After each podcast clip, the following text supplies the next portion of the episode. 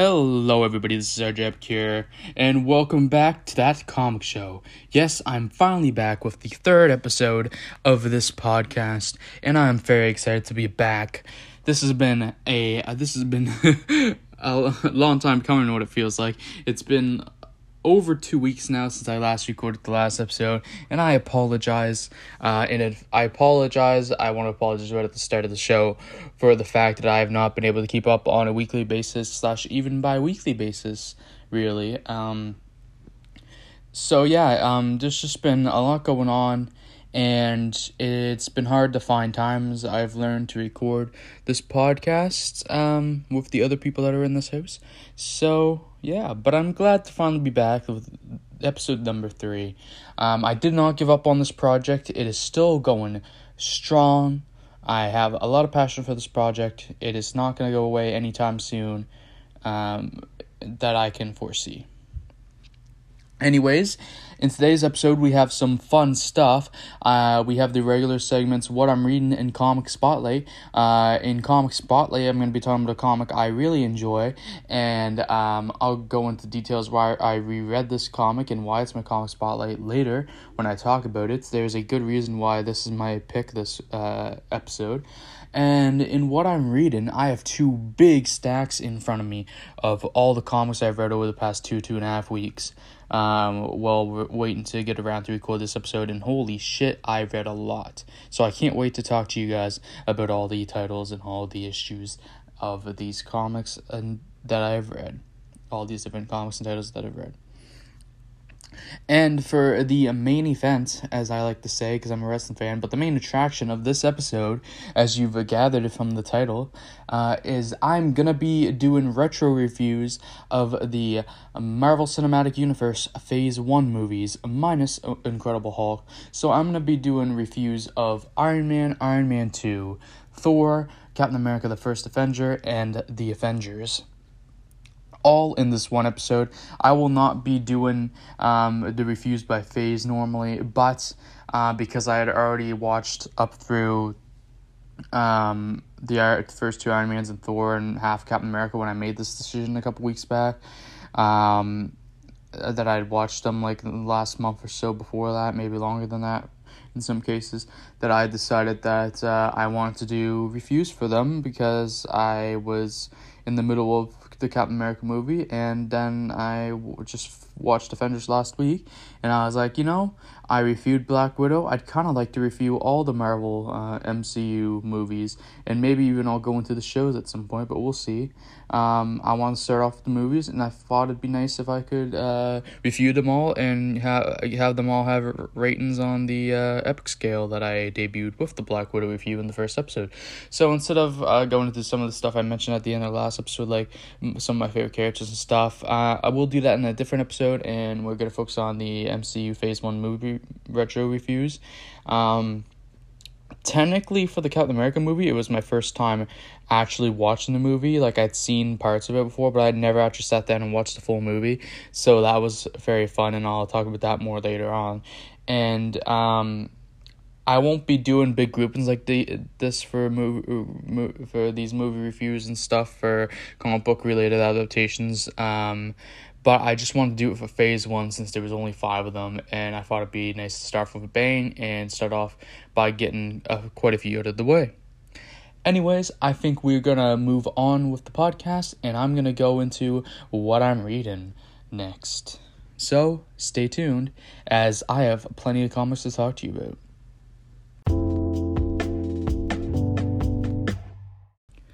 Like I mentioned in the tease of what was to come, I have a shitload of comics to talk to you guys about from what I have read over the last two, two and a half weeks in between these episodes. And I I wish I could uh I wish I had the ability at the moment to like show you guys, but I don't. Um at least right now. Um and honestly, it, I think you'll get the gist. I think you'll get the gist of how uh, much I read as we go through here. But yes, two huge stacks in front of me. Uh, read a ton of different titles and uh, issues across multiple different publishers. Uh, very wide variety of stuff that I read over the last two, two and a half weeks, and I'm very excited to talk to you guys about it. So, we're going to start off. I'm going in alphabetical order uh, because that's how I put the comics after I'm done, so it's easier to sort them. Um, and we are starting off uh, with Superman Action Comics, issue number 1029. Um, so I read the first, I, I read the whole first month of Infinite Frontier releases with all of March's DC releases over uh, in the break between episodes. Um, so there's going to be a lot of DC in here, um, but like I said, there's a big variety over multiple publishers. But we're going to start off with a DC title here. I read the one issue of Action Comics of 1029. Um, and the main story um, here is a second is a second part of a two part story which, which started in the Superman um, issue. Um, so Action Comics is a pretty good issue. It also has a backup story of Midnighter, which is uh, Midnighter stuff since Future State's been pretty good. Um, very intrigued. Um, definitely not one of the.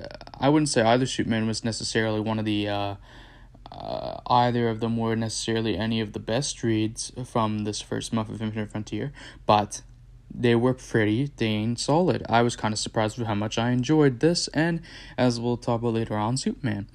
Um, would I recommend this? Uh, Phillip Kennedy Johnson jumped on as writer for the Superman stuff. Um, I actually would recommend you give this a shot and judge for yourself whether um, you may want to continue on with some Superman stuff. But yeah, Anyway, got to move on now. We can't spend too much time on each uh, comic, or else we're going to be screwed. Uh, next up from Image is a one shot called Aria Heavenly Creatures. Uh, I believe this reprints material that was originally uh, printed in 2000, but they uh, brought it and put it all in this one one shot or whatever. This was a. Um, I thought I was gonna honestly enjoy this more than I did.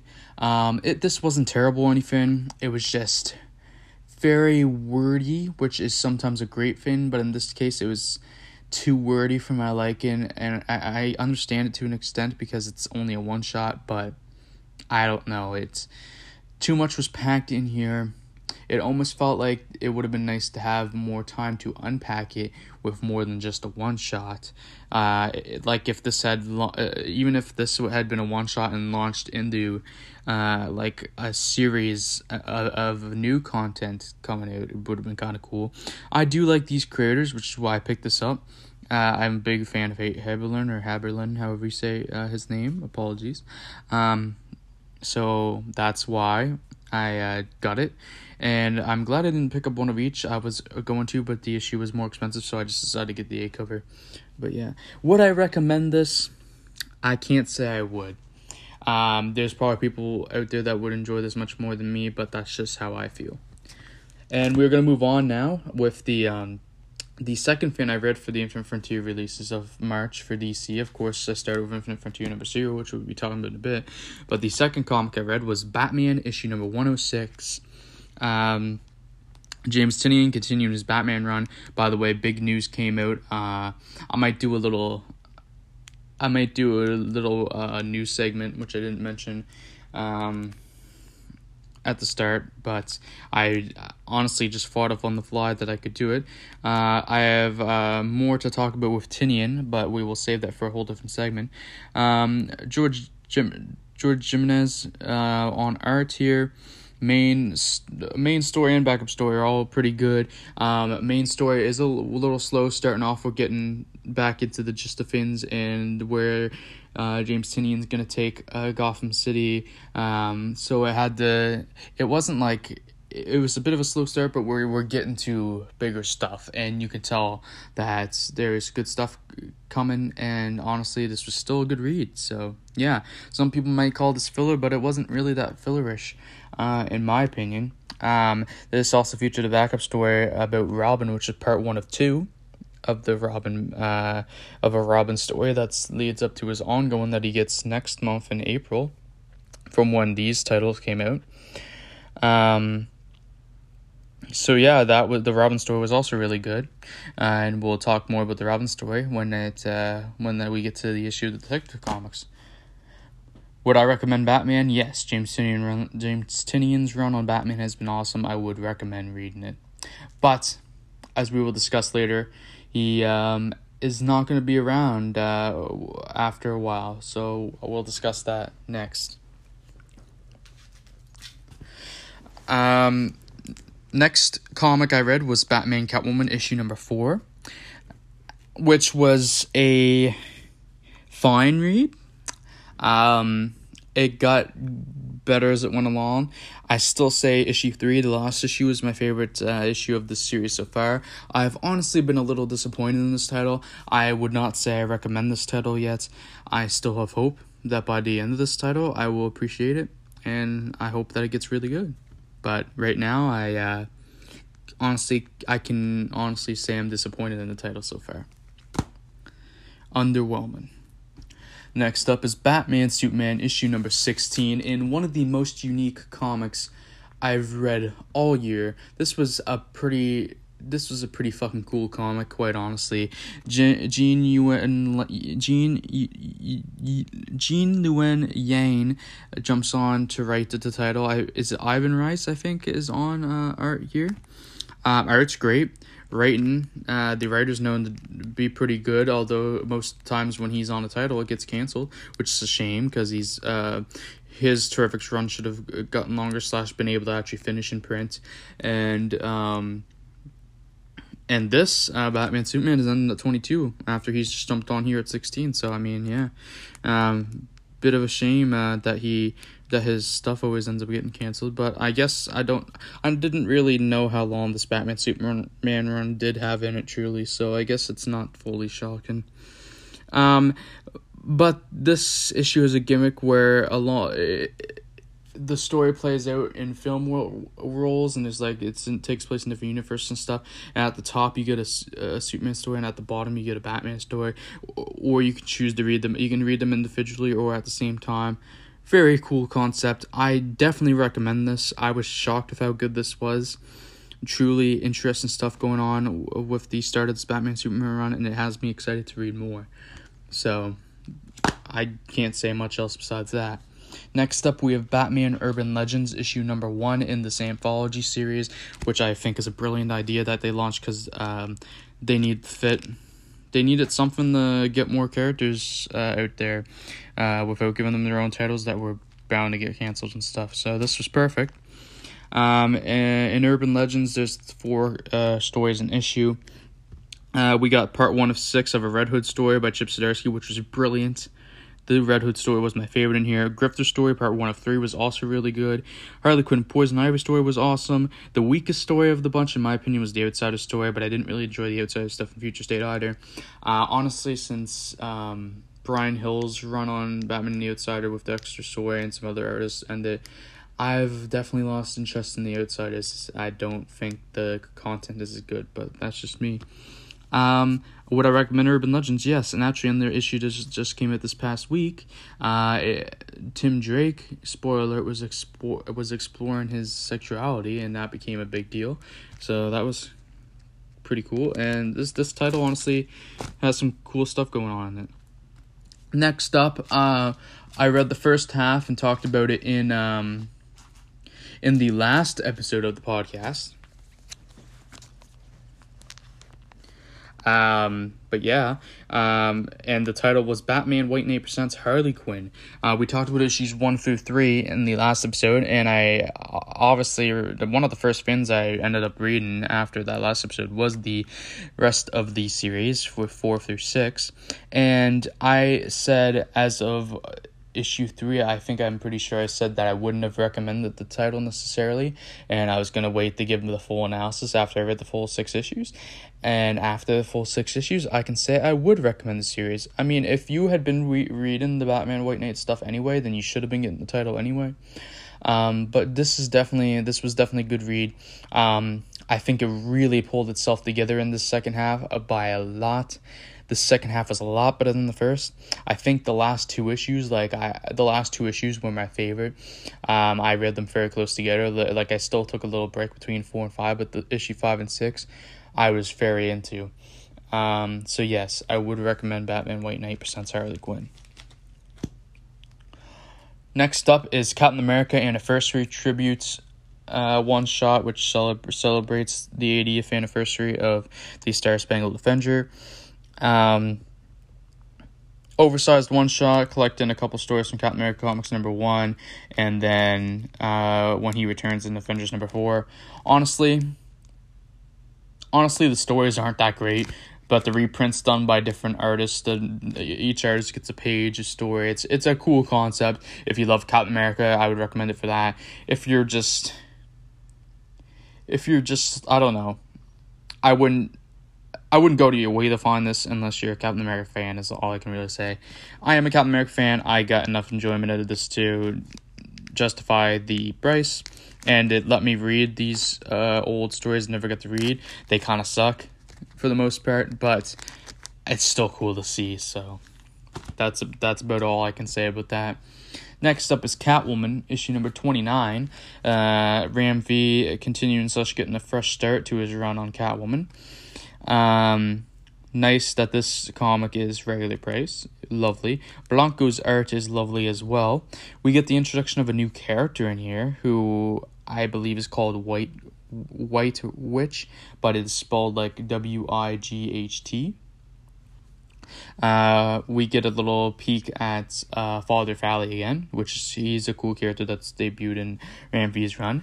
There is a lot going on in this uh, first uh, in the first issue in Infinite Frontier, and there's a lot of cool stuff the comic looks like. Uh, Riddler was in here. Um, th- there was a lot going on here. This is really good. Yes, I would I would recommend Catwoman. Uh, I'm glad Catwoman is finally starting to find its groove. It feels like since Ram V's taken over.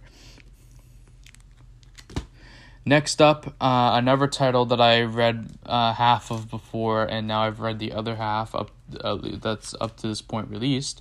Uh, I talked about Coffin Bound issues one through four, four slash the first story arc, and now I read five through eight for the second story arc, and this title is very inconsistent. At times, I love it and how unique in terms of a in terms of a concept for a title is and also how unique the art is. I really don't like Dani's art, but sometimes I'm like it's so different I almost can't help but like it at times and some of the stylistic choices that are made in certain issues are like it's wow like there was an issue that was mostly black and white and I which I think was issue yeah, it was issue 7, the second last issue up to this point. Um, which spoiler alert, the main character transfers in this arc to um, one of the characters that was in the first arc because the f- character first arc does end up dying. Um, so another character takes over here and yeah, and she ends up dying number seven. But the most the issue was in black and white, and it was pretty cool. Um, the meaning behind it. Um, there's a lot of hidden context. This is a deep read. Um, I necessarily am not going to re- recommend this title. Um, because honestly, it's not one of my favorite indie books I've read. It's at times this was a disappointing title to, to read, but there is some interesting stuff going on in this title at the same time. I will say. In, in issue eight, we get another our third main character. We get a second main character switch, so we have a third main character who honestly I can't remember, but she may have died in that issue as well. I think. Um, it, this title is interesting and its approach, and there's not uh, any main character so far has not stuck around for long, and it's very interesting. And I'm wondering if and when this title is going to come back for a third arc, um, and if it does, will I jump in and buy it? Probably, since I've gotten up to this point. So yeah. Moving on next to Crime Syndicate, issue number one of six from DC. A good start to this miniseries. This is a fun enough read. Uh, wasn't anything spectacular. It's got a good. It's got a damn good creative team. Really. Um, would I recommend this? Not necessarily. It is interesting to see what uh, is building up in the uh, new version of Earth three since uh, Infinite Frontier started, but I can't necessarily say I would recommend it, but I mean, there is some cool stuff going on. I, it, if you have the money, uh, extra money to spend, and you're interested in the concept of um, a, a flipped or a first Earth where good guys are bad and bad guys good and stuff, and and seeing the new version of Earth three since the uh, Infinite Frontier has started, then yeah, check it out. I mean, yeah, it's only six issue mini, so Next up is the oversized Valentine's Day one shot DC Love is a Battlefield. Uh, I honestly don't remember most of the stories that were in this. I remember there was a really good, really great um, Perry White and Amanda Waller story in here. Uh, the Poison Ivy Harley Quinn story was awesome as well. Besides that, I really can't point out much else at the moment. I, I read this. This was pretty early on in the DC reads, so yeah. I but yeah, I mean, um, honestly, for a one shot anthology thing, it, I mean, it actually wasn't that good. But there was enough stories in here that I enjoyed it. Would I recommend it? Not really, unless you like these oversized one shots. And sure, go ahead. It's it's a fine. It's, it's fine for an oversized one shot. These oversized one shots are never really that impressive that they do.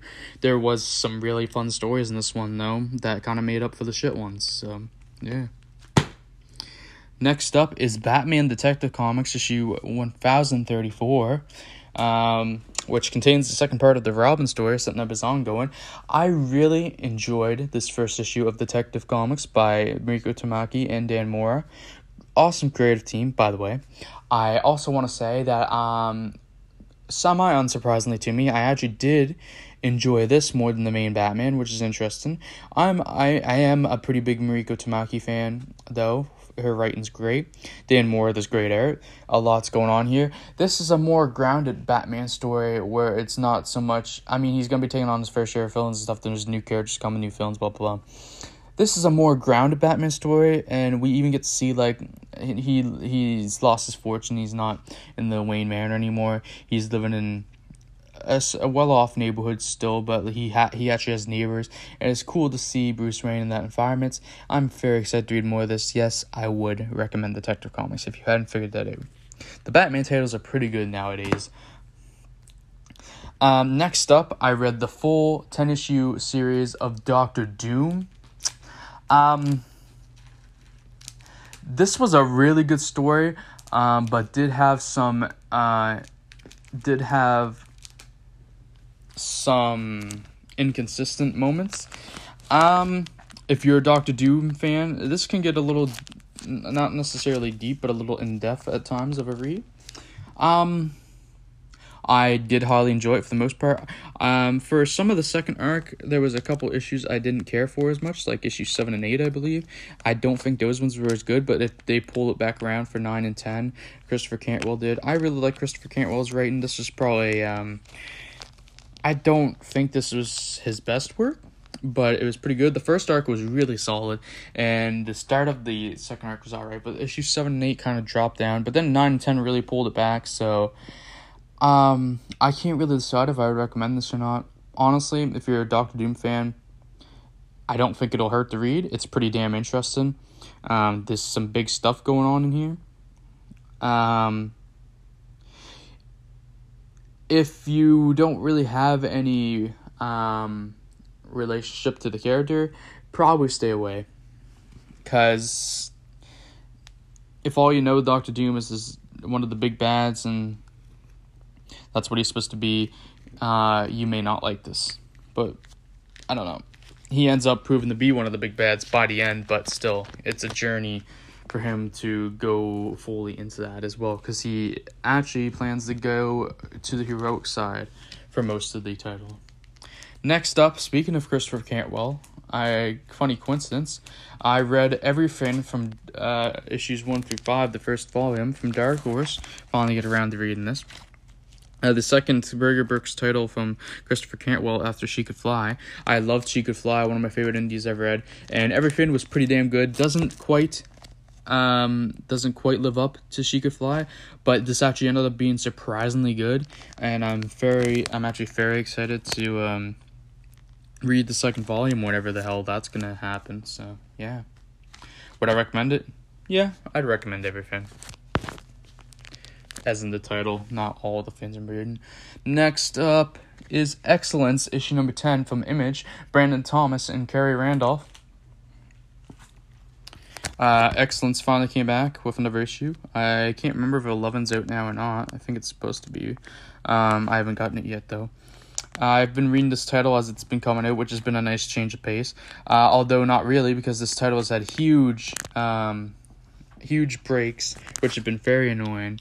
But whatever. I mean, we're still in the second arc here, and it's been been having a lot of breaks. But I I think at the end it comes together well, not, uh, good enough that I don't mind it too bad. Um, this was really good issue. I did have to readjust a little bit, so I took some time to kind of fully get myself back in the headspace of the title. But when I got there, I was like, oh, damn, this is quite good. And now I'm like, oh, damn, I'm caught up again, and now I don't have anything more to read for it. Ah, uh, shit. but yeah. Um, I recommend Excellence. I really do. One of the more underrated indies, I think, going from Image currently. Um, I cannot wait for the schedule to catch up, hopefully, and to come out more frequently at some point. Next up, again from Image, is X Sisters issue number six. Technically, the first issue of a five part story arc, and the other four issues never came out in single issues like they were supposed to because the fucking pandemic. Um, and now they're getting released in trades, so now I got to decide if I want to pick up that trade or not. And if I do, I might as well just get the first trade as well. So we will see about that. I don't know. But really enjoyable read. This has been a shockingly good title. Really funny, really good. Um, would I recommend it? If it hadn't gone the trade, I probably would have recommended it. And it's not so spectacular and special that it's very unique or anything. So I wouldn't say at you. I, I don't. I wouldn't say I recommend it. Though this is a really good read. Next up, Fantastic Four Grand Design. Uh, fuck this title. The Grand Design titles take so long to read, so in depth. Um, they were fun to a certain extent, and they are. It was fun to read at times, but overall, fuck it. I really, if I don't have to read another Grand Design title, I wouldn't complain. Um, honestly, I would not recommend it unless you're really that interested in the past Fantastic Four. But they only go so far into actually going for everything and going through it properly, and it, it, it's so yeah. I don't know. I'm very conflicted on the Grand Design titles because they're, they're cool uh, while also just being drags to read. Moving on, back to some DC. I got The Flash, issue number 768. Um, starting off a new run on The Flash. Um, I forget the guy's first name, but something Adams. Um,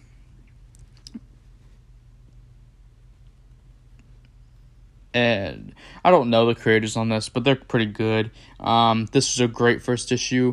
Um, I'm actually very excited to read The Flash again. Um, quite good. Ever since I picked up The Flash, The Flash has been one of my favorite DC titles. Same thing goes for Wonder Woman. I can't believe I didn't jump to them sooner. Uh, they were both ones I had wanted to been reading since Rebirth, but I wasn't reading like any DC when Rebirth started. I wasn't really I was barely into comics still like uh with getting way too many releases, but yeah.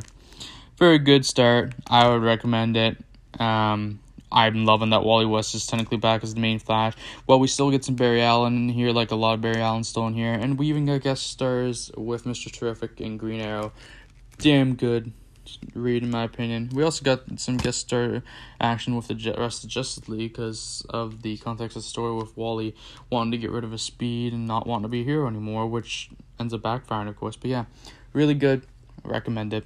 And it leaves with a great cliffhanger. Can't wait to read the next issue. Next up is a Ghost Rider uh, issues one through seven, plus the one-shot Mother of uh, Mother of Darkness, the Mother of Dark, the Mother of Demons, excuse me, one shot uh, from the spirit of the uh, from the spirits of the Ghost Rider. Uh, so I read all of Ed Brisson's Ghost Rider run, uh, at least up to this point. There were supposed to be more issues. Yet again, another title canceled from the pandemic. I don't know if he's ever going to be able to come back and do more, but this Ghost Rider is pretty good. Uh, it, I would recommend this because it was good. Besides the fact that that it hasn't gone anywhere for a while. So yeah, I mean it's up to you really. Um, it's a hard call, but I'm not gonna necessarily recommend it, even though it's really good. And then Ed Brisson's actually local to me as well. He he lives like an hour to an hour and a half away. Like he's he, there's a few guy a big there's a few uh, guys really making names at Marvel right now. Him and Jed MacKay that are both local to me, and it's really cool. Uh, next up from DC, we got at least two, if not more, DC releases in a row. I think we got more than that. Yeah, we do. We have we have fucking we have five in a row from DC here. So we're gonna be in DC for a while. We've got Harley Quinn issue number one. She's back in Gotham.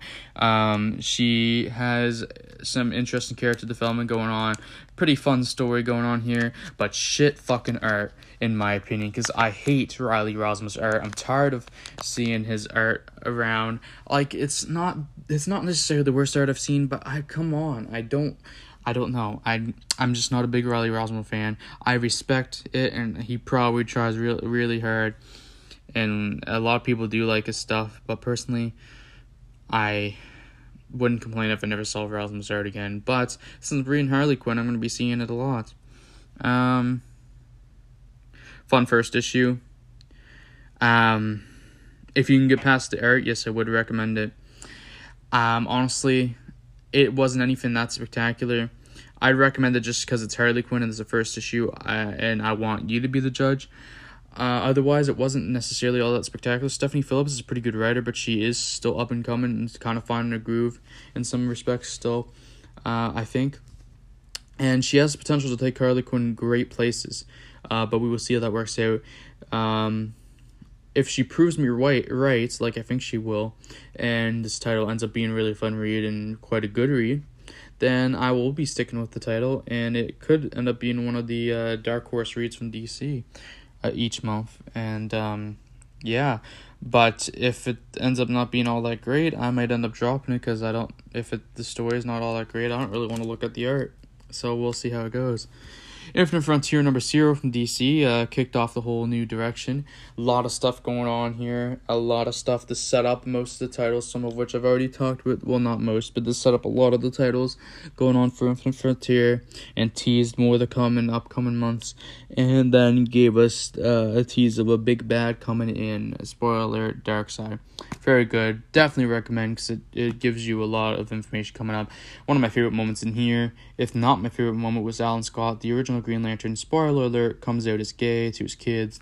Very good. A lot of the issues are seeing things from Diana's eyes uh, with the love and try with um whatever their collected names is. She's technically dead and but she ends up coming back. Blah blah blah. Whatever. I don't have time to go into it all. Read it for yourself. I recommend it. Joker, the Joker issue number one from James Tynion, Guillaume, Mar- Guillaume March on arts. Um, really good creative team. Uh, pretty good story. Jim Gordon has been hired to take out the Joker once for all, aka kill him, or they've approached him with that. He hasn't technically accepted it yet, I believe, um, if I'm remembering correctly. Really, really good. Not as I had built up my expectations a lot for this, so it probably un- was a little underwhelming for me, but still really good. Punchline backup story was really good.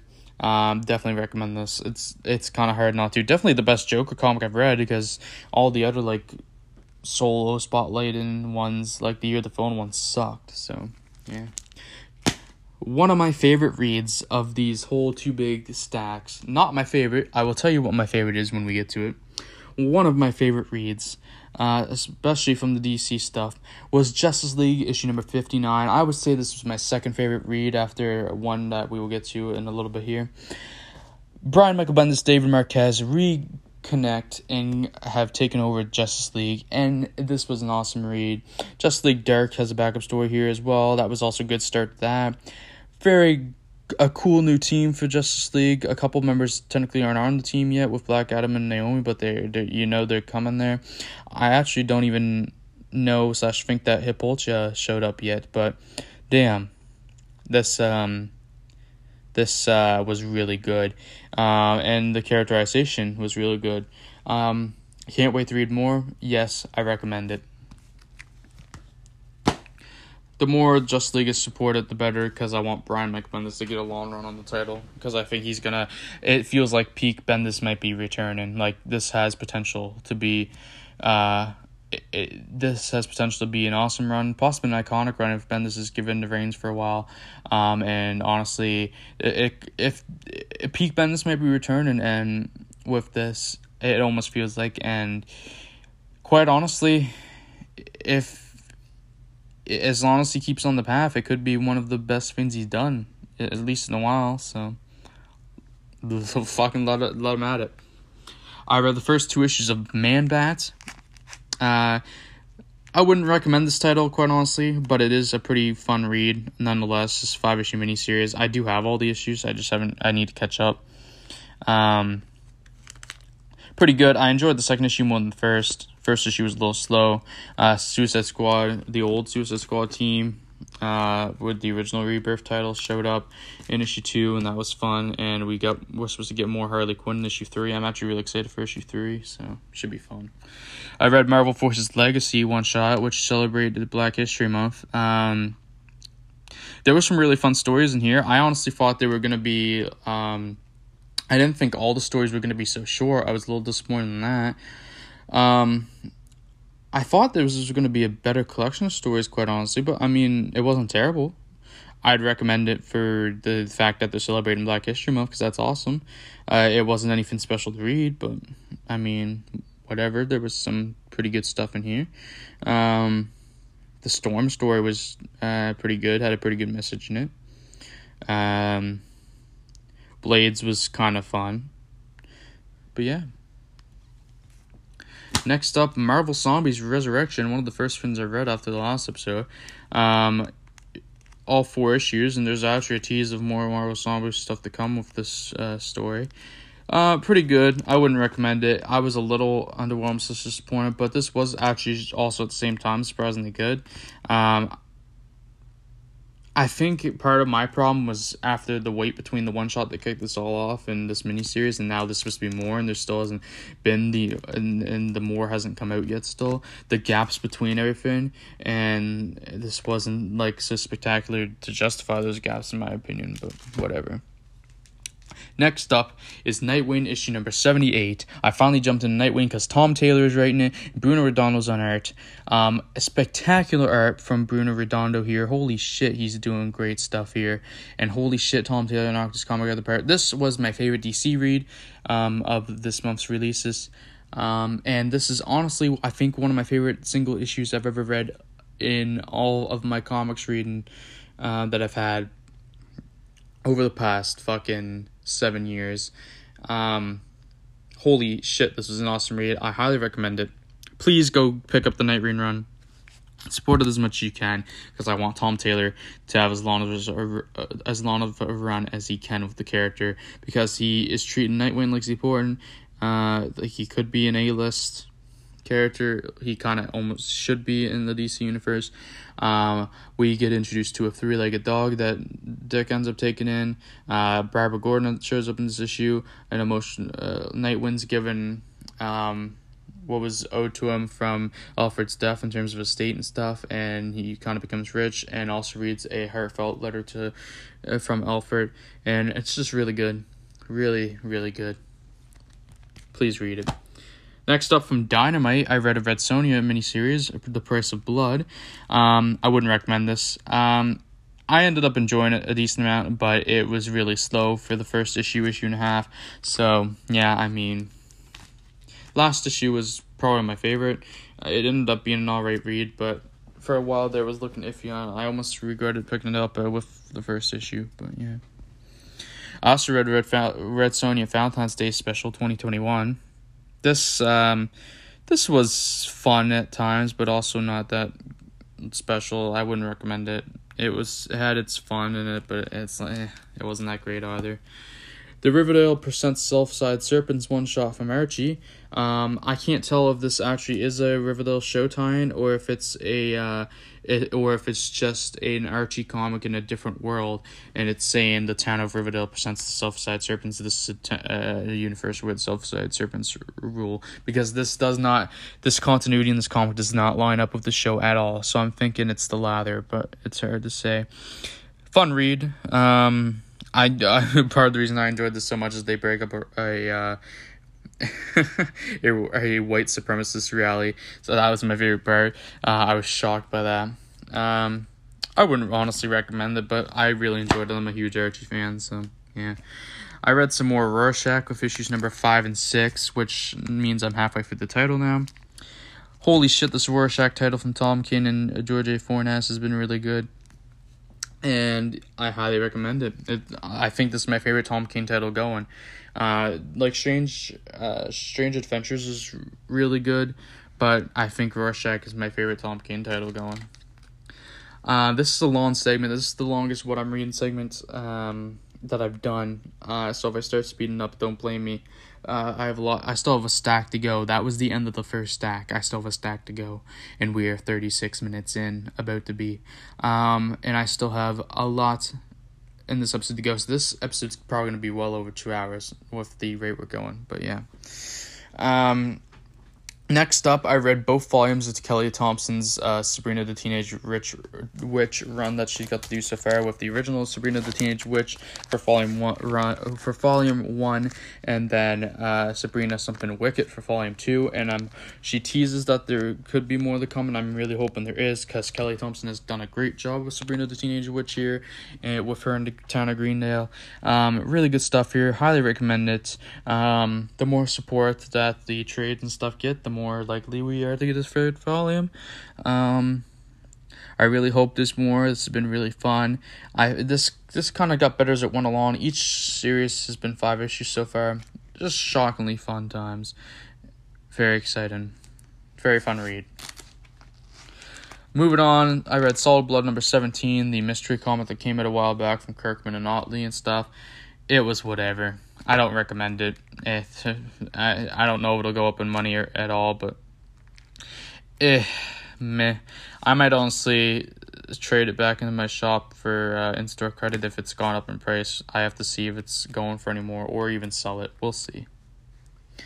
Uh, moving on, I caught up to what I had of Something That's Killing the Children. So I read issues 16 and 17 and Something That's Kill the Children is still proven to be one of the best indies going. James Tynion and Werther Del Dell'Edera doing awesome on the title.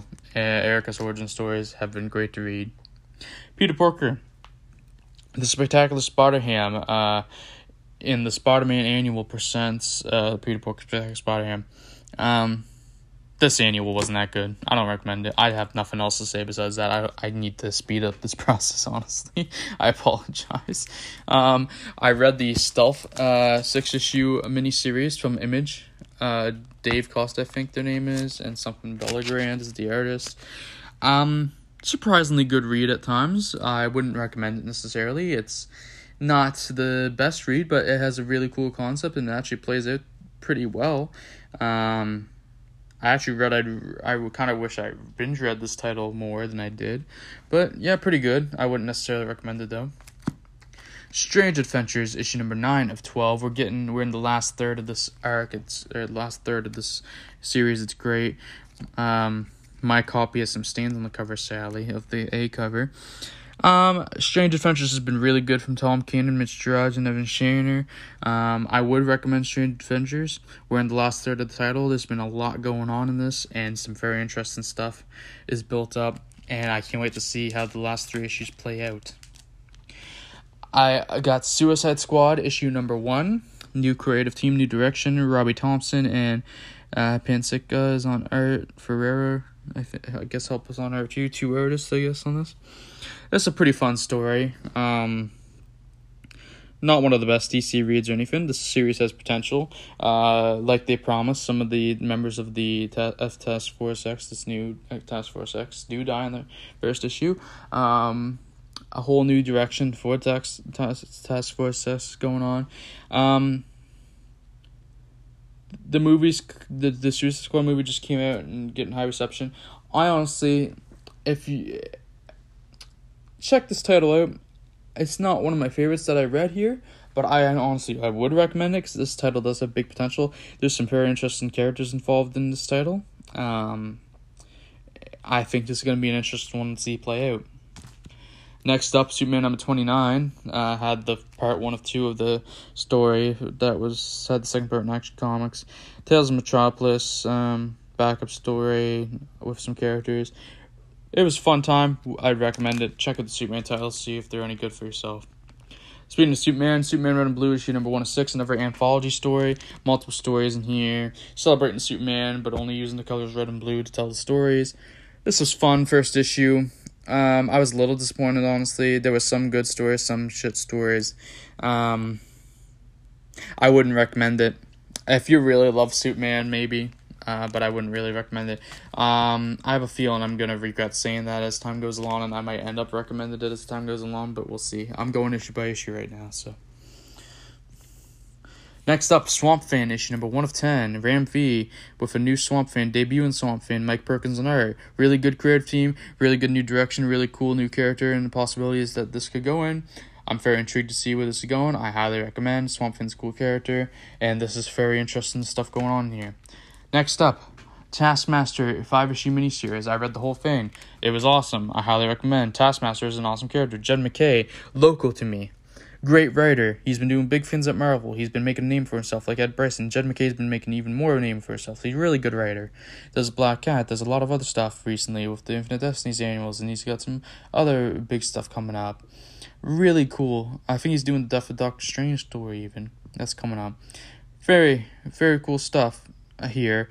Very great characterization. He given personality to the characters um, that don't get a ton of spotlight these days and don't necessarily have the biggest personality at times. Awesome stuff. Really awesome. And the art was great while also being disappointing. Uh, the art was pretty much great overall, besides when the artist drew Black Widow. Black Widow wasn't the best interpreter here, in my opinion, but I highly recommend. Next up, I read the first let's see how many issues. The first eight issues of Donny Cates' new Thor run. Really freaking good stuff here. Donny Cates done a great job on Thor. I would recommend this new Thor run a lot. I read up to eight issues because that's uh, in issue nine's where the Prey story arc starts, and I don't have the full arc picked up yet. Very fun, good start he- stuff here. First arc was awesome, and the two part story after that was also good. Really good. Highly recommend. I really can't say more than that. Thor's been one of the best Marvel comics for fucking like eight years now, if not even longer than that. So, fucking pick up Thor, give it a shot. He's one of the best superheroes, quite honestly. Next up, I read issues one and two of Truth and Justice, another anthology series from uh, DC. Except this time, I couldn't think of the word anthology in the last episode. By the way, that's what I was. Some of the stumbling was for at certain parts. Um,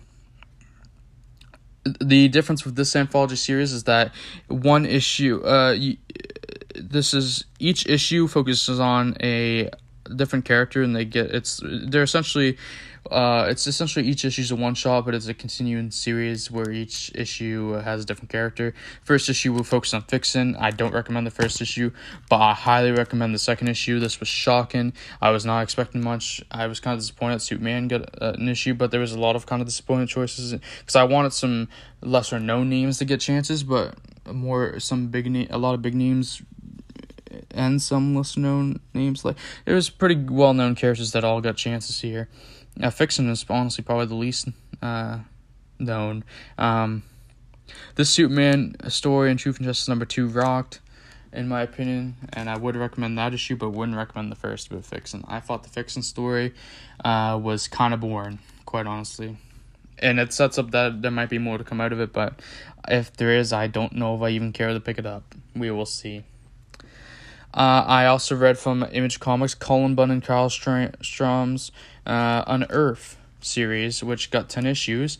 Um, and I'm kind of annoyed at this because it kind of leaves off ambiguously with there definitely being more story that could be told. And I think they had more story they were going to tell, but I guess their sales must not have been high enough, possibly.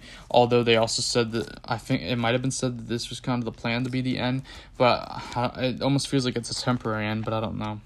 Um, it started off shockingly good. Like I was actually pretty into it, and then it's just kind of it was very inconsistent. And it was kind of meh. Second arc got kind of weird. I I wouldn't recommend this quite honestly. One of the weaker works I've read from Cullen Bunn. I had a feeling I wasn't gonna enjoy the title necessarily. Um, I had a good feeling going in, and then um, once I started seeing art and getting just on some of the weirdness going on, I was like, uh, maybe I won't like this. And I finally picked it up, and I was sadly proven right. So yeah. I read the Vampirella Valentine's Day special for 2021. This is the second last comic I have to talk about. Um, some interesting stuff going on here. There's supposed to be more to come out of this. I think I enjoy this more than the Red Sonja one. I wouldn't necessarily recommend it still. Um, a fun enough read though. I liked that it was more serious than the Red Sonja one, and uh, it hashes implications and stuff to come. It seems so. Yeah, and the Bloodwing character was also cool. So. And last but not least, for the stuff I've read, um, and I just got informed that the maximum recording time for one segment is 60 minutes, and we're at, about to be at 46, so I'm glad this is the last one to talk about. Uh, we, I, I have Wonder Woman issue number 770, start of a new Wonder Woman arc with Becky Cloonan and Will Conrad. This is very good. Wonder Woman is trapped uh, stuck back in time in the old uh, Asgardian Viking. Um, she's in um, Valhalla, for, uh, we don't know how we got here. She's a voice is trying to give her help. It's very interesting stuff going on here. Uh, probably another one of my favorite DC reads, quite honestly. Probably in the top five. Um, Wonder Woman has been some of my favorite stuff to read this year, as you probably learned from the Future State reviews last uh, episode. So yeah, uh, and there's a lot of a lot more Wonder Woman coming out uh, in uh, like a lot of new titles Wonder Woman related coming out later this year, like October. There's a Nubia title. There's uh, the, they're collecting the young, uh, young adventure, the adventures of young Diana, which had a story backup story in here. They're collecting that all the uh, parts that their big one shot. There's the Black Label title that was supposed to be in the first like that was announced with the first wave of titles announced way back before it started. Is finally coming out the Historia one, and um, then there's um I think there might even be another one that I'm forgetting. Uh, but I'm not completely sure about that. That might be untrue, but there's a lot of good stuff coming. So yeah. Anyways, uh, this segment has gone on way longer than I had planned, and I still have a lot more podcasts to record. I'm recording this on Sunday. It is Sunday, August 15th when I'm recording this. I don't know if I'm going to be able to finish this all today because it's going to be a long podcast, but we will see. Uh, anyways, I'm gonna end this part, and uh, the next segment is gonna be in a an emergency news um segment. I don't know what I'm gonna actually call the segment, but it's gonna be a new segment uh, based on a, a big uh, thing that uh, was announced recently, and we were gonna talk that. It is about James Tynion and him leaving DC Comics here um, in the unknown but foreseeable future.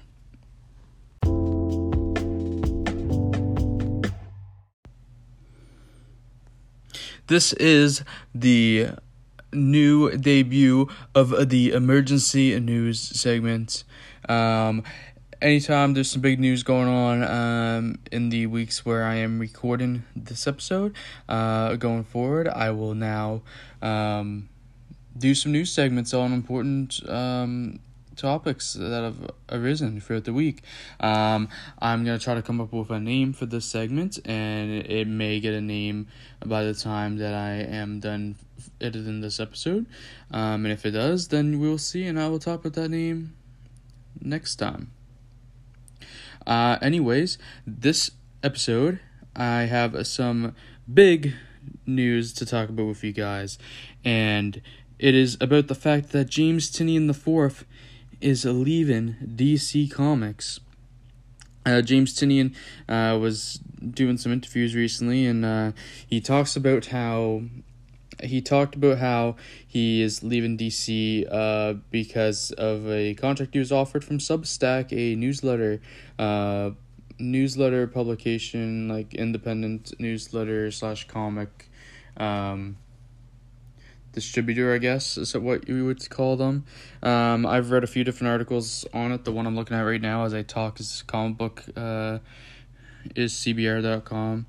Um, uh, James Tynion talked about how he wants to focus on his creator owned projects, and this includes uh, a new set of uh, titles under the Substack um, subscription um, with the new contract he signed, um, and he talks about how the um, how Substack does not have any of the intellectual rights or even distribution rights, um,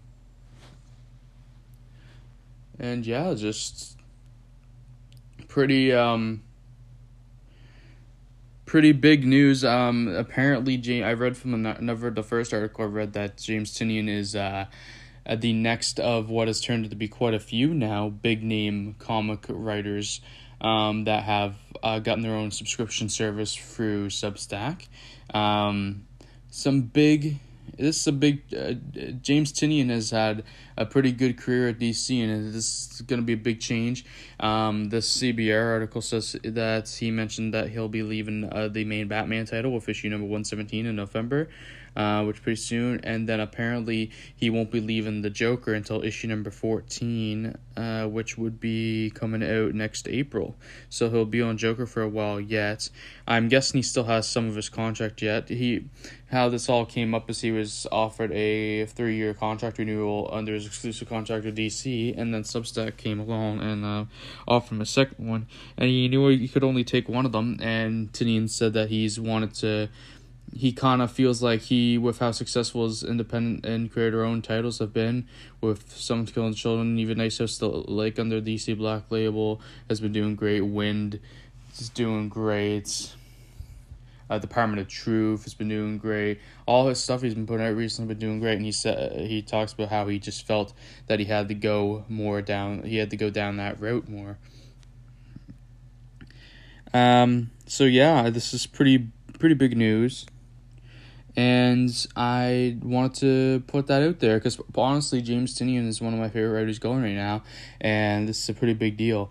I know in the last uh, solicitation, uh, in the last book for solicitations upcoming that comic sh- uh, shops uh, just got, um, James Tynion was co-writing with Matthew Rosenberg a new title, a new twelve issue maxi called DC vs Vampires. So I don't know if that's not going to happen, or if he's just going to start it with Rosenberg and then hand it fully over to Rosenberg, or if he's actually going to be around to finish all twelve issues of that. So that will be interesting to see how that plays out. Um, is he doing any other thing? I well, I, I obviously he'll be around the finish Nice House and Lake, I guess, on the Black Label. Uh, does he have anything else going? is that it now? I think that's it these days. I think. Yeah. Um. yeah, I mean, he's one of the big big wigs of DC, really. And apparently, when they offered to him um, the the three year contract renewal, DC, um, apparently the plan was to have him on on the main Batman for the for most of that three years. So that would have been interesting, and his run has been really good. So uh, there's de- I feel like there's definitely a lot of potential in, that there could have been with him continuing writing Batman for DC, but I'm sure that DC is able to find somebody to fill the shoes on the main Batman title. Personally, I do do wish that he did he had more time on the Batman title, but I, I he I didn't think he was gonna have as much as he ended up having anyway in the first place, so it ended up being all right. Anyways, uh, I think we have talked about this enough, and um, I uh, have been delayed on get this episode out anyway, so I'm gonna move on to the next topic, where I give my third comic spotlight in the history of that comic show.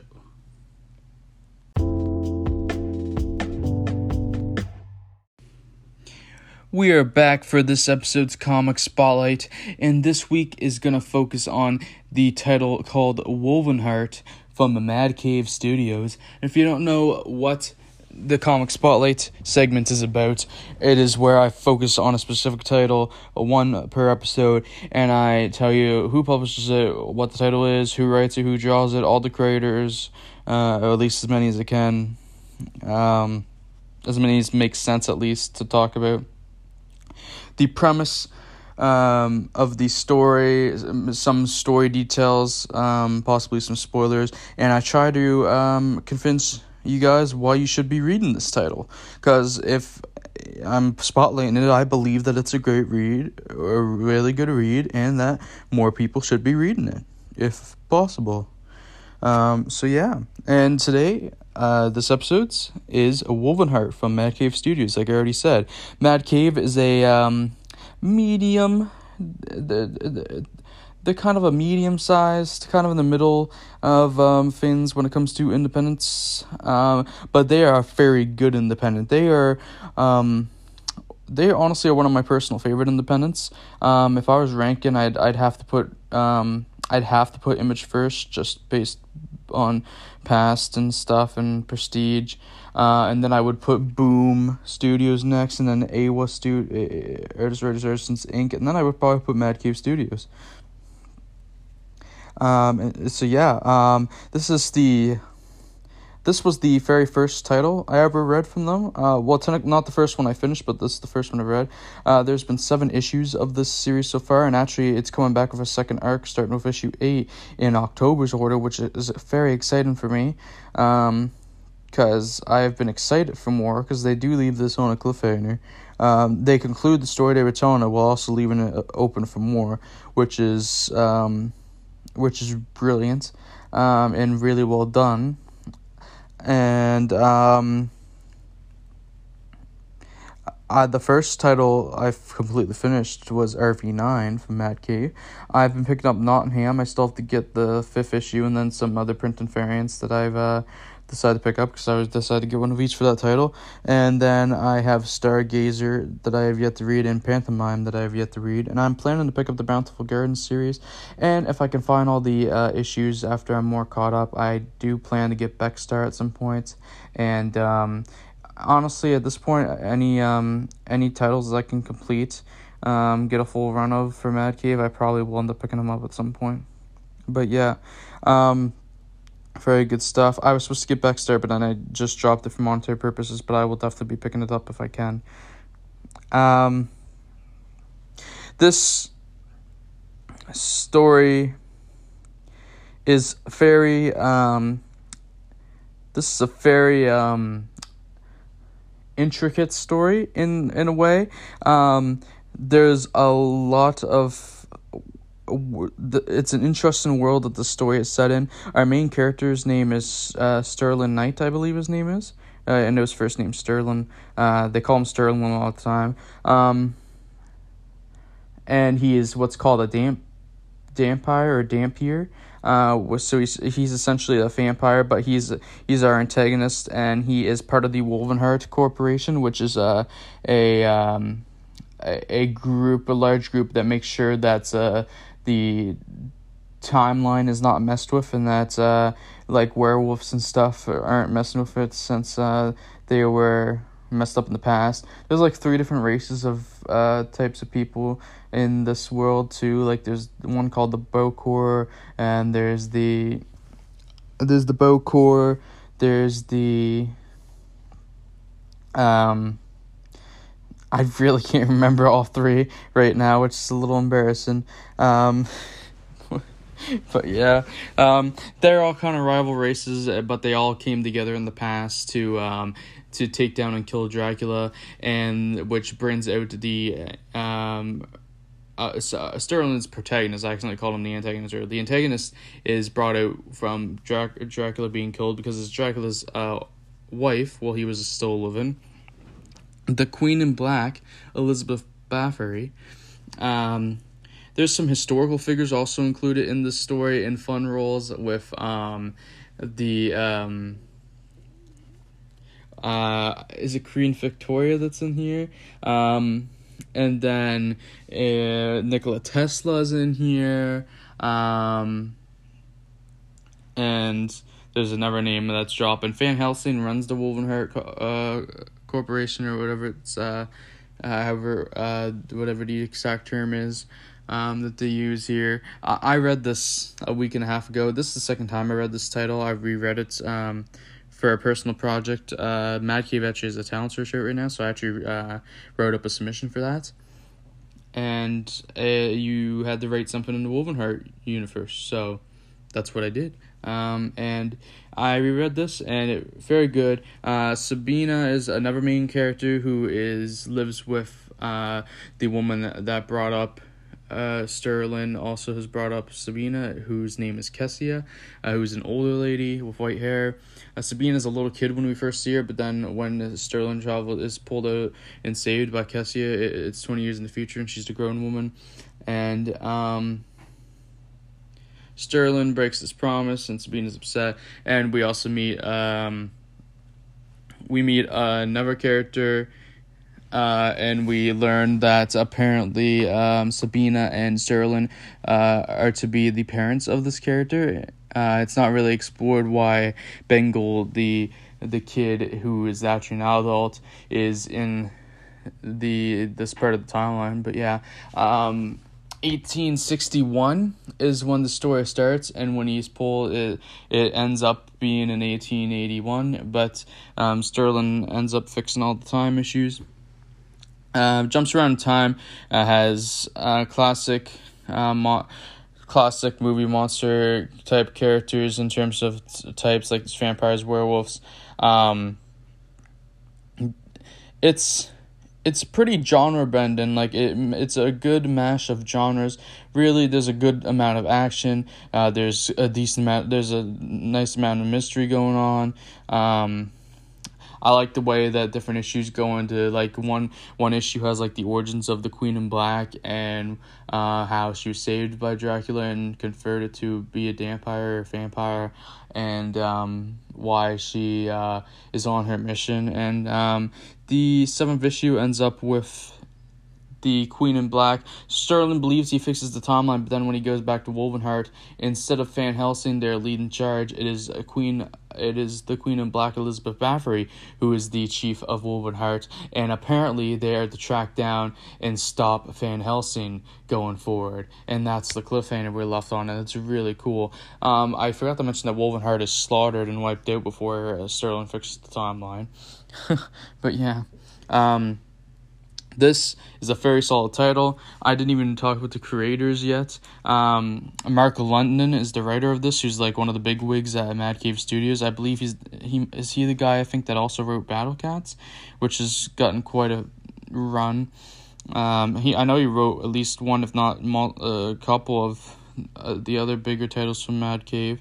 Um, and then Alejandro Gerardo is the artist, and this is honestly some of the best art I've ever seen on an independent comic. Alejandro Gerardo is an incredible artist, and he definitely needs uh, more recognition on their name. Because wow, this art's good. I'm looking, I'm flipping for the first issue as I speak, and holy crap.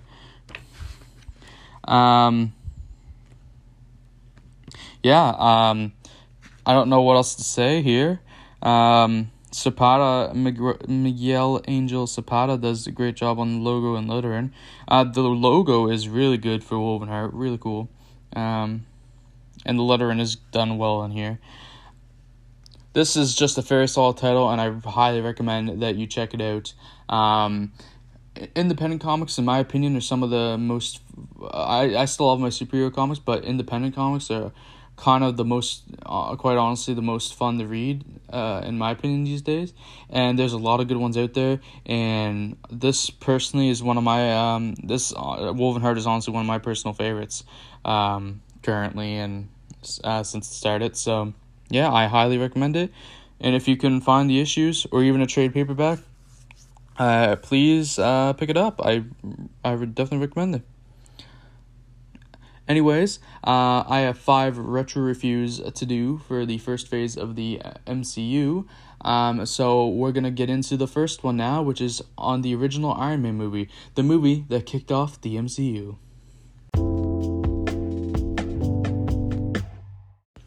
It is now time for a retro review. And for our very first retro review, we are gonna be reviewing and talking about Iron Man from 2008, the movie that kicked off the MCU. Of course, I've already said how we are reviewing all five of the uh, MCU movies that are completely directly correlated with Marvel. Uh, I did not include Incredible Hulk in this, even though technically they counted as a, a Phase 1 MCU movie. I barely count it. It's really only connected because of um, of the Iron Man cameo in the uh, post credit scene and them retconning the uh, the backstory um, into it uh, to be uh, included in with, in with Avengers. Um, and uh, honestly, I would have included it if I could have uh, had a way to watch it, but since it's not on Disney Plus, because Universal owns the rights to Hulk solo movies, um, I believe still. So yeah, I just I did include Incredible Hulk, but here we are to review the original Iron Man, the movie that started it all. Came out in 2008. Of course, everybody knows the deal that uh, it was a big it was a big risk to uh, have uh, Robert Downey Jr. play the role of Iron Man, and what can you say? He really does nail um, the he really does nail Iron Man. He, if anything, uh, Robert Downey Jr. reinvents Iron Man because of as other people have stated as well.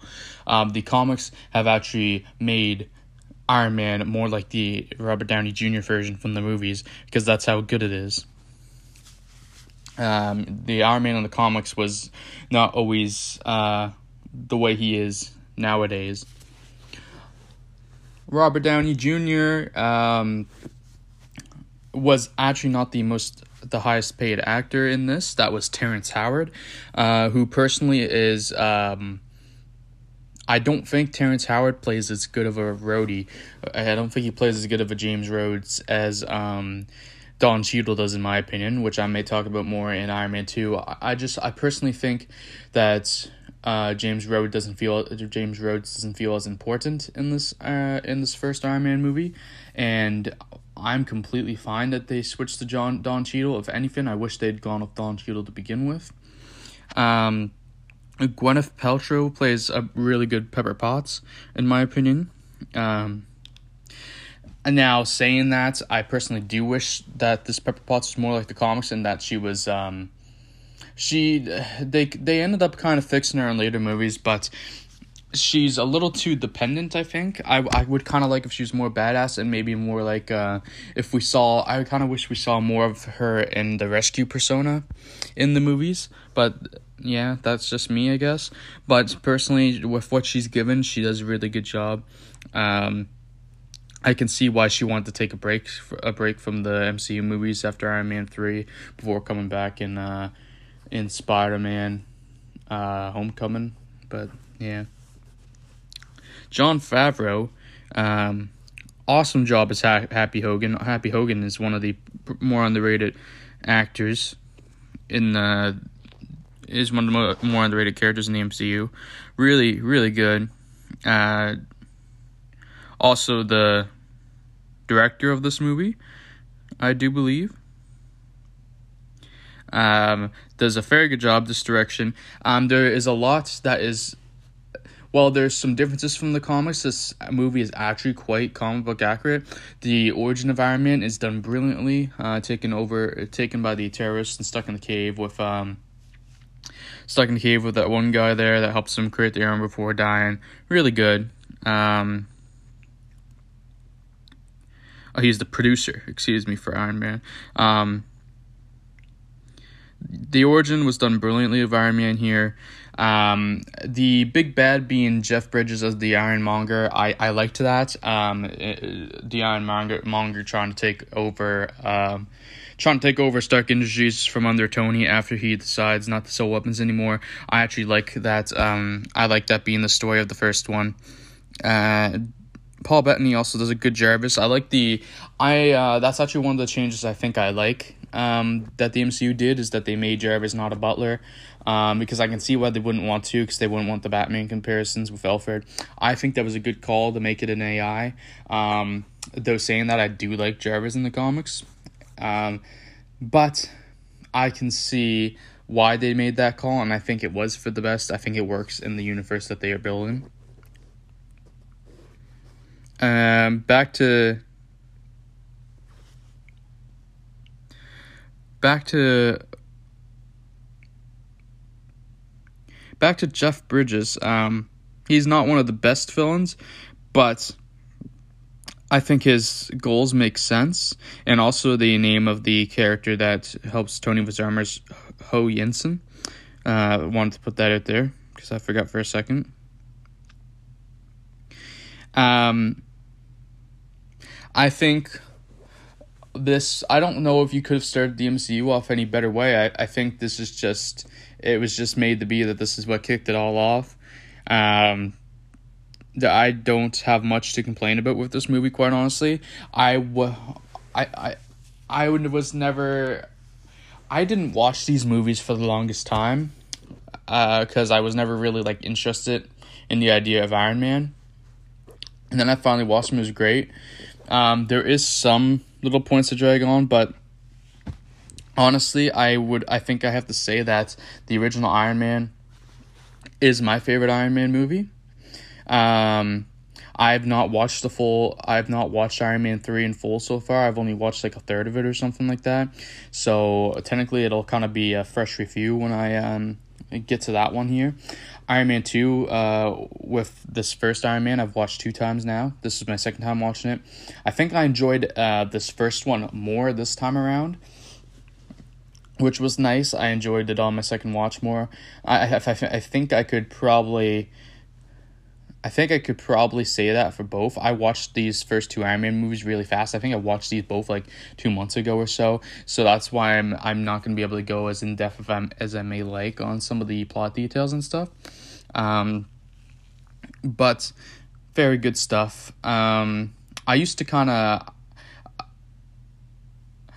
um, I definitely would have rated this lower on the uh, in terms of MCU movies um, than I probably would now. I really do appreciate this movie. It's very good. Um, it ages surprisingly well too, so that's nice. I also like it knowing the retcon going back that the um. I, I like uh, it's it's also nice to know some of the uh, retcons that future movies do. I guess it's it's a very good movie to go back on. If I was ranking this on the epic scale, which I am, that's what I'm here for to do with these retro reviews, I would have to give this original Iron Man. I give Black Widow 4.5 out of 5 uh, on the epic scale. I would have to give this movie. this is hard. This is really hard a part of me wants to give it a four, and another part of me wants to give it a three three point five. I think I'm gonna have to give this a three point five because this is nowhere near one of the best Marvel movies, in my opinion. And I feel like it doesn't quite deserve to be in the four territory. Um, there is a lot of good. Um, and, and like I said, nowhere near uh, any of the best movies. Um, and honestly, Robert Downey Jr., while he does an amazing job, he uh, he takes Iron Man to even bigger places later on. Like this is not his best performance anywhere near as Iron Man, so that's part of the reason this is only a three point five as well. Three point five, keep in mind, it's still a really good rating at five. Um, a three is halfway, and uh, well, two point five. Um, 2.5 is technically halfway but like i would consider like the three stars an average movie probably so yeah if i was to distinguish like that uh, anyways, I think I've talked enough about the original Iron Man, and I am now going to move on to my retro review of Iron Man 2.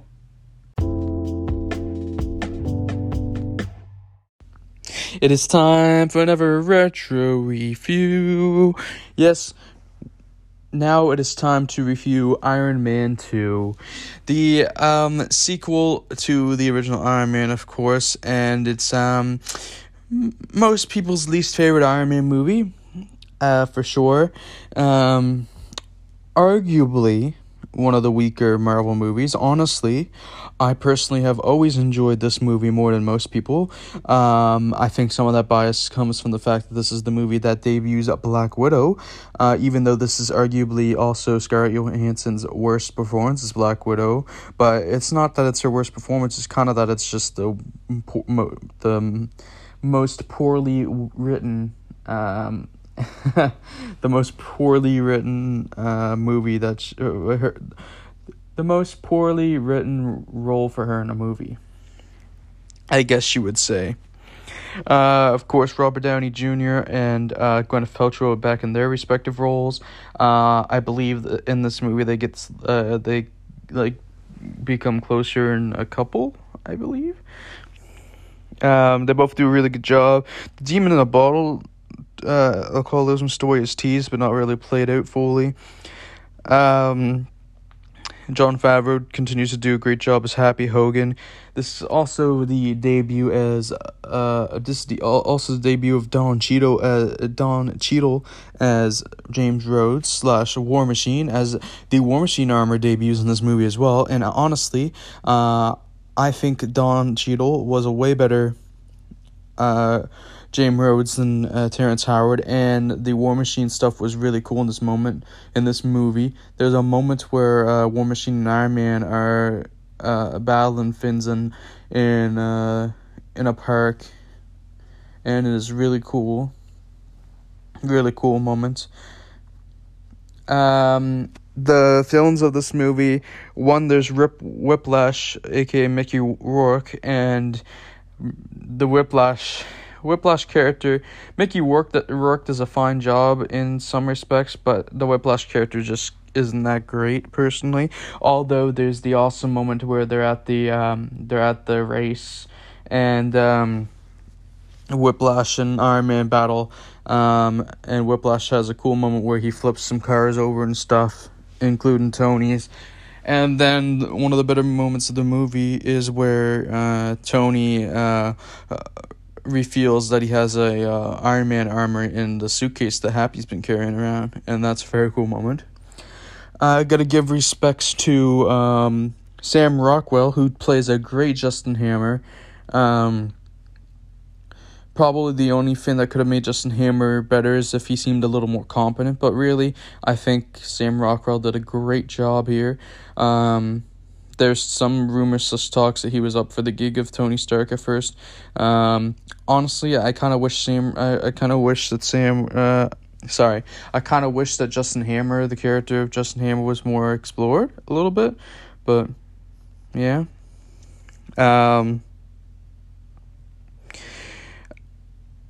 we in the end it is implied that uh, Whiplash is killed in the explosion, but technically they left it open to bring him back if they wanted to in the future, but they didn't, of course. Uh, I like this movie a lot more than um, most people. Uh, and when I first watched these movies, I actually did kind of like Iron Man two more than the original. But now I, I see I see why people and I agree with I I enjoy the original more than the second one. Um, one of the reasons this one doesn't quite work in some respects is that there's the Nick Fury um, subplot where he is talking about the Avengers Initiative, um, but then him and Coulson like turn Tony down and say he's never going to be a part of the Avengers, and then that's all thrown away when we get to the Avengers movie. It's just kind of dumb that that how long that takes up in this movie, and then all of a sudden in Avengers he's just on the team because oh no, the world is in trouble. But yeah, um. Phil Coulson continues to be great in these movies. Um, Robert Downey Jr. Uh, continues to be a great Iron Man, and we also um, there's a cancel. Uh, Senator Stern. The Senator Stern role is surprisingly good in this movie as well. Um, a weird ca- cameo role for, of Elon Musk in this movie, which is interesting, which I didn't even realize until I watched somebody else's review recently. Uh, yeah. Um, I honestly don't remember much of what Gwyneth Paltrow did in this movie besides um, try to help Tony and stuff. And yeah, it's been a couple months since I watched this movie. Um, ranking this on the epic scale, I can't give this a 3.5 like the original Iron Man. I would say this is a weaker movie than the original Iron Man. This is a case where I enjoyed this more the first time I watched it, weirdly and I still enjoyed it the second time. But yeah, um, I I like Black Widow. I like that she debuts in this movie. Um, I think with what she's given, Scarlett Johansson plays it well. Um, though this is probably my least favorite version of Black Widow in the MCU. Personally, um, I would give this a. I feel like some people are gonna say I'm rating this too high, but I think personally, I'm gonna give this three stars. So I was debating putting it a little lower at 2.5, but I think that's I feel like that's too low. Uh, the 3 star point is kind of like an average slash fine movie for me. I don't know between 2.5 and 3 would be average slash fine because uh, that's around the middle range, of course, or slash is the middle range uh, with 2.5. But I feel like personally I I personally I just want to give this a give this a three on the epic scale, three out of five. So yes, now we are gonna move on to the next movie, which is the original Thor from 2011.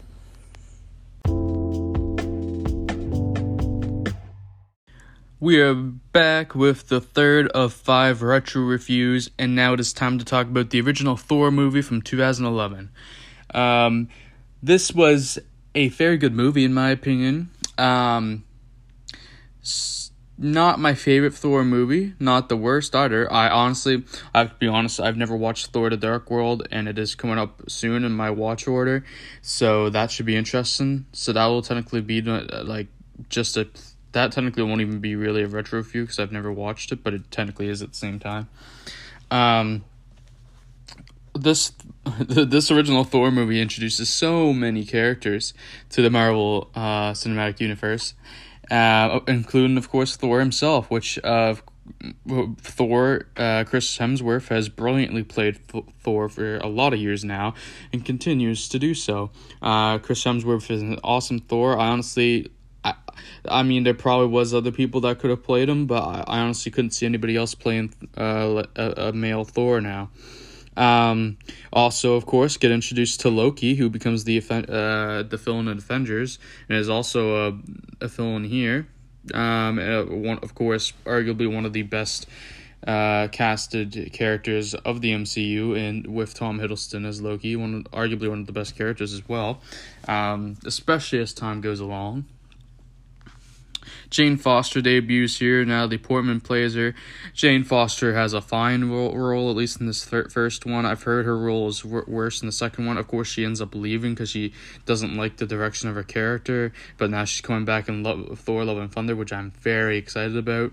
Um, because it's based off Jason Aaron's uh, seven and a half year run that was awesome from modern times. So yeah, very excited for that next movie. Jaimie Alexander plays Sif. Sif Sif's pretty cool. Sif Sif ends up going to Agents of Shield, which is gonna be. I've never watched Agents of Shield show, but that's pretty interesting to put an Asgardian on the uh, in that show. Anthony Hopkins makes an awesome Odin, um, who continues uh, on two more Thor movies. Uh, eventually is killed off in Ragnarok and has a pretty good arc. Idris Elba as Heimdall's good decision in my opinion as well. Uh, Darcy Lewis, uh, could, it would be great if she wasn't here. She kind of sucks. Everybody's always said that. Uh, Kat Dennings is fine with the material she's given, it's just that the character kind of sucks. Uh, the Warriors 3 are fine. They could really be given more material to work with. Volstagg, Hogun, and Fandral could really be given more. Um, Frigga's fine. Professor Selwig's Selvig's pretty good. Uh, another uh, notable uh, introduction in this movie is Hawkeye. Jeremy Renner uh, debuts in this. Uh, more, he has a decent. He has like a couple minutes in it. It's more of a cameo, but it's like an extended cameo. It's pretty good. Um, essentially, um, this first Thor Thor movie is about uh, Thor not understanding uh, he is very arrogant and doesn't uh, and not really mature to his responsibilities and everything. So Odin casts him out of Asgard, and he has to find his way back. Uh, he even loses his abilities, and he loses Mjolnir and loses abilities and powers. Um, for a while, well, he doesn't really lose full, his full power, but he's still he's still demigod or whatever. Um, but he uh, still has some strength and stuff. But he loses uh, a good a good chunk of his uh, power. Like he can't summon lightning and stuff. Uh, so, uh, because he doesn't have Mjolnir.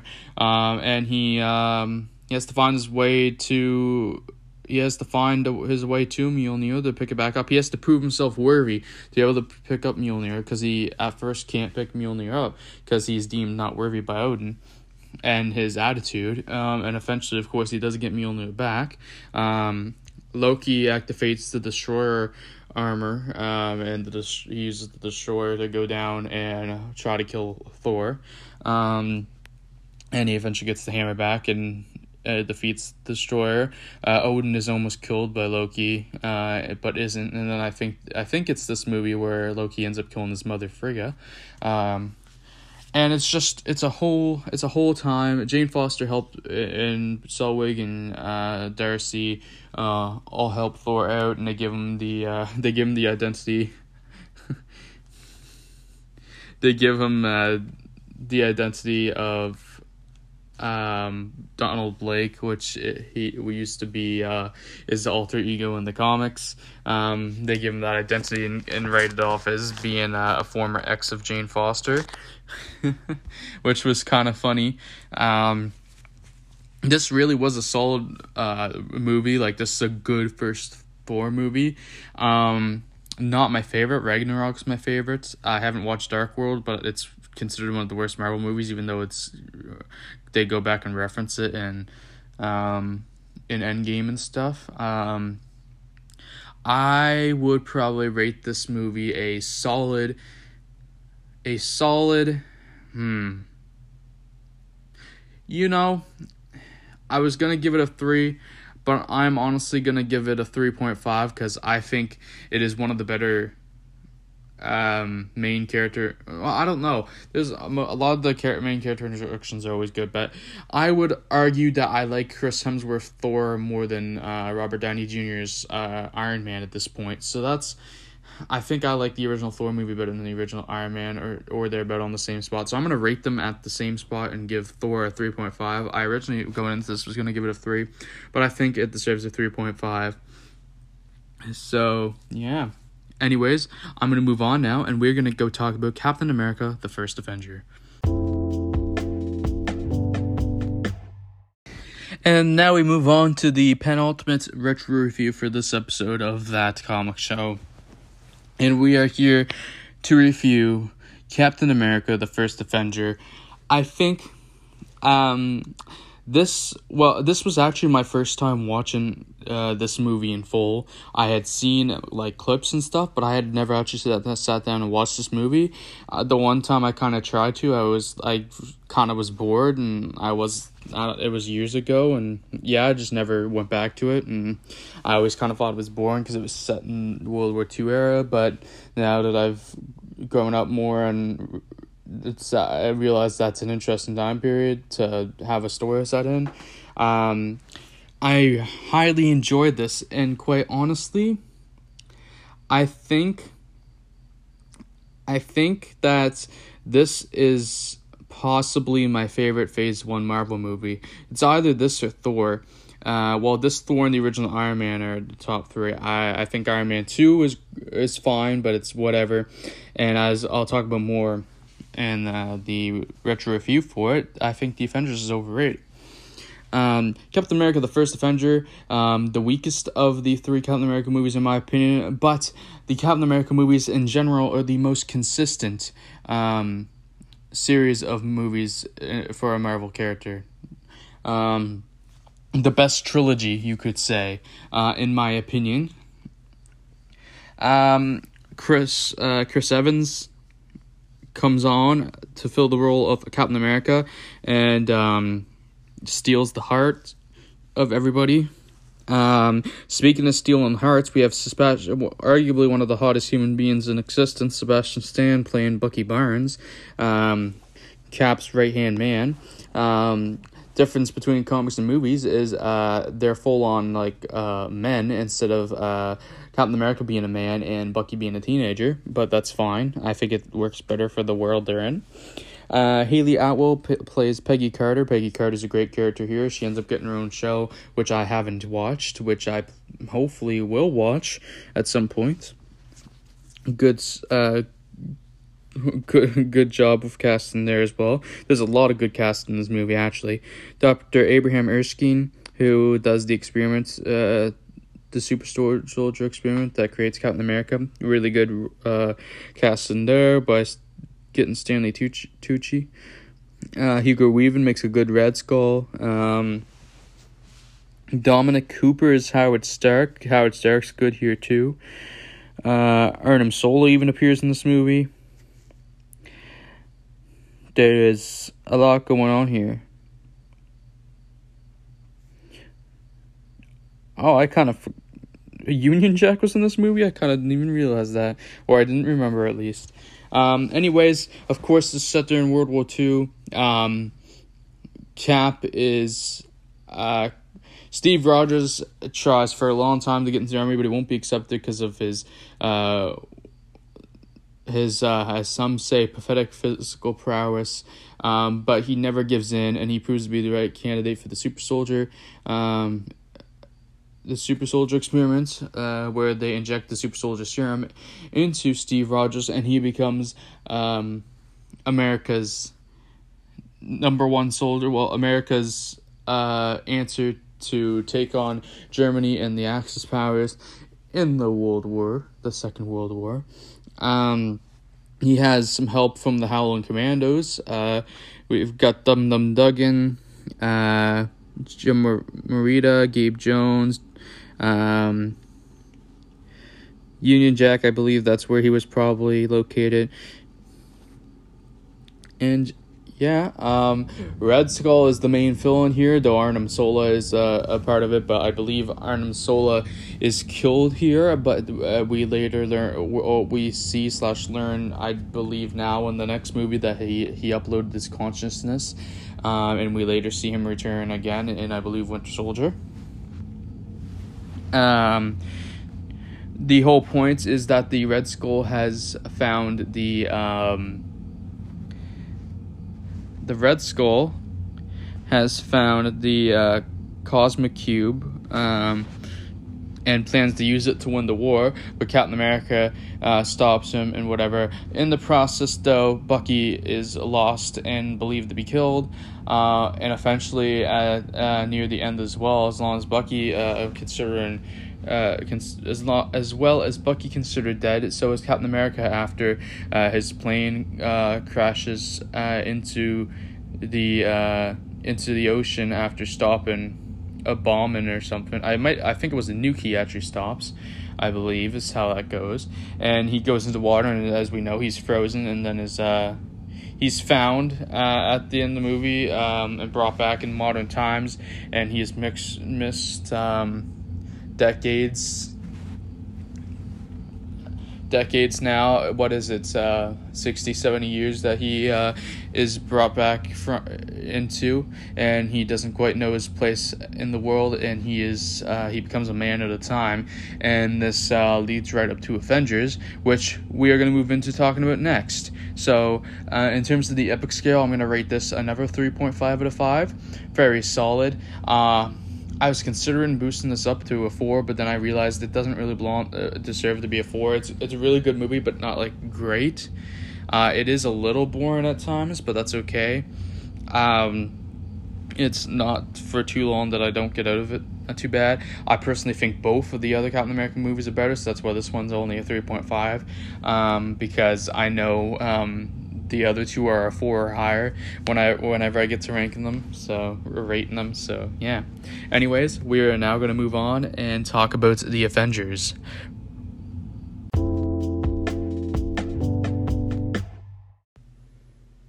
For the final retro review of this episode of That Comic Show, I am here to talk about The Avengers from 2012, the original one. Um, personally, I'm gonna get this out of the way. I honestly think this movie is overrated. Um, I've never been the biggest fan of this movie. It's I enjoyed it better on this watch through than any other, even though it took me a few a few uh, a few different uh, sit downs to get through this. Um, but that happens with a lot of movies these days. It technically took me two sittings on Captain America, um, but that was only because I was interrupted in the middle of it so that wasn't really by choice. Um, but yeah, this one took me like four settings and four settings to get through, um, which is kind of sad. Of course, it's a an incredible collection of characters and cast. Uh, this is also the best representation of uh, of Shield that we've gotten so far. But that should be unsurprising considering how much Shield related action there is in this. Um, it's nice to see more Nick Fury and Agent Coulson and some Maria Hill. Um, Agent Coulson is one of the um, underrated characters of this movie. Um, the fact that he dies and it helps to inspire the team to take down Loki and the Chitauri is great. Um, Tony Stark has a really cool arc in this movie. I didn't like how he's just they're like, oh, we're in trouble, so you are a part of the team now, even though we said you'd never be, be, be part of the Avengers Initiative before. That was kind of them. That that completely took relevance out of the uh, part of the story of Iron Man two. Um, Captain America's really good here. Thor's Thor's introduction to the rest of the team is really cool. Hulk Hulk being introduced in here uh, is great. Mark Ruffalo makes a great Hulk. Uh, Hawkeye. Um, looking back, I kind of see why the meme for so long was like, "Oh, Hulk, why is Hawkeye on the Avengers?" He is. Um, they have to rescue him after he is he's kidnapped by and used by Loki, and it, I don't know. It kind of um that in a way shows his weakness, but I mean at the same time he does have some kind of cool moments in the uh, Battle of New York City. Uh, I love Scarlett Johansson as a Black Widow here. She does a pretty good job, and Tom Hiddleston does a great job as Loki. Uh, one of the biggest problems with this movie is I don't think I still don't think that Chitauri were that good of a big threat here. Uh, obviously, Loki was the big bad, like leading them and everything, and then we learn also that there's other forces behind everything, but I, I don't know the the Chitauri uh, being antagonists in the first Avengers has always been kind of lame to me. Uh, another thing um, that gets me out of this movie is I find it pretty hard to make it past the first like 10 15 minutes. I find the beginning of this movie so fucking boring. I I've tried to get into it and I just I just kind of I just kind of stop paying attention while it's going on. I don't know. I don't think it's that interesting. Um, it it has its kind of alright moment with Loki stealing the the Tesseract and everything, which I called the Cosmic Cube earlier. But I mean, I don't know. I I've never been into the beginning of this movie, um, and the the, the Sherry. I don't know. Uh, honestly, I honestly like Ultron in the second one, Age of Ultron. I think it's a pretty decent take on him. I, I see why people don't like that movie as much, but personally, I, I, I actually, from the times I've watched it, I have to rewatch it when I'm going to review it. I've actually liked Age of Ultron like just as much as this one, but we'll see if I feel the same after watching it again and reviewing it on here. We'll see how that goes. Um, Samuel Jackson uh, makes a great Nick Fury, and um, that was quite obvious. I'm trying to think of anything I haven't really touched in terms of topics here uh, for this movie. Uh, quite honestly, uh, like I've already said, I, I, I don't know. It's a good movie. It's a fine movie, but because of the fact that it's only a fine movie on the epic scale, I would have to only give it a three, uh, which is the lowest rated movie, along with Iron Man two, of the all the retro reviews that I've done on this episode. Um, so the fact a lot of people don't like Iron Man 2 as well, so the fact I'm putting it on the same level as Iron Man 2 might piss some people off. But personally, I think it's just only a fine slash decent movie. Like the other, like Infinity War and Endgame gets so much better. And honestly, like I said, I think Age of Ultron is not too far from this level. So, yeah, I don't know. There is some great moments, and when they all get together in New York is great. Um, I I I kind of forgot that Black Widow's to include the one that closes the portal that the Tesseract opens for the Chitauri. That's kind of cool that she gets such a big role there. Um, Iron Man's moment of sacrifice is actually really awesome, and obviously leads into Iron Man three. Um, and Iron Man three, the context of that story makes more sense before going in again. So I think I'm gonna really enjoy trying to watch Iron Man three the second time. Uh, I, I only got like I said earlier like a quarter or a third of the way through Iron Man three the first time I tried to watch it. Um, I think the second time I, I go to watch it, I think it's gonna be a really fun watch, but we will see with that. Anyways, I think now uh, I'm think I've covered enough of the Avengers, and I'm gonna move to the outro and talk about what's to come on the next episode, episode four of that comic show.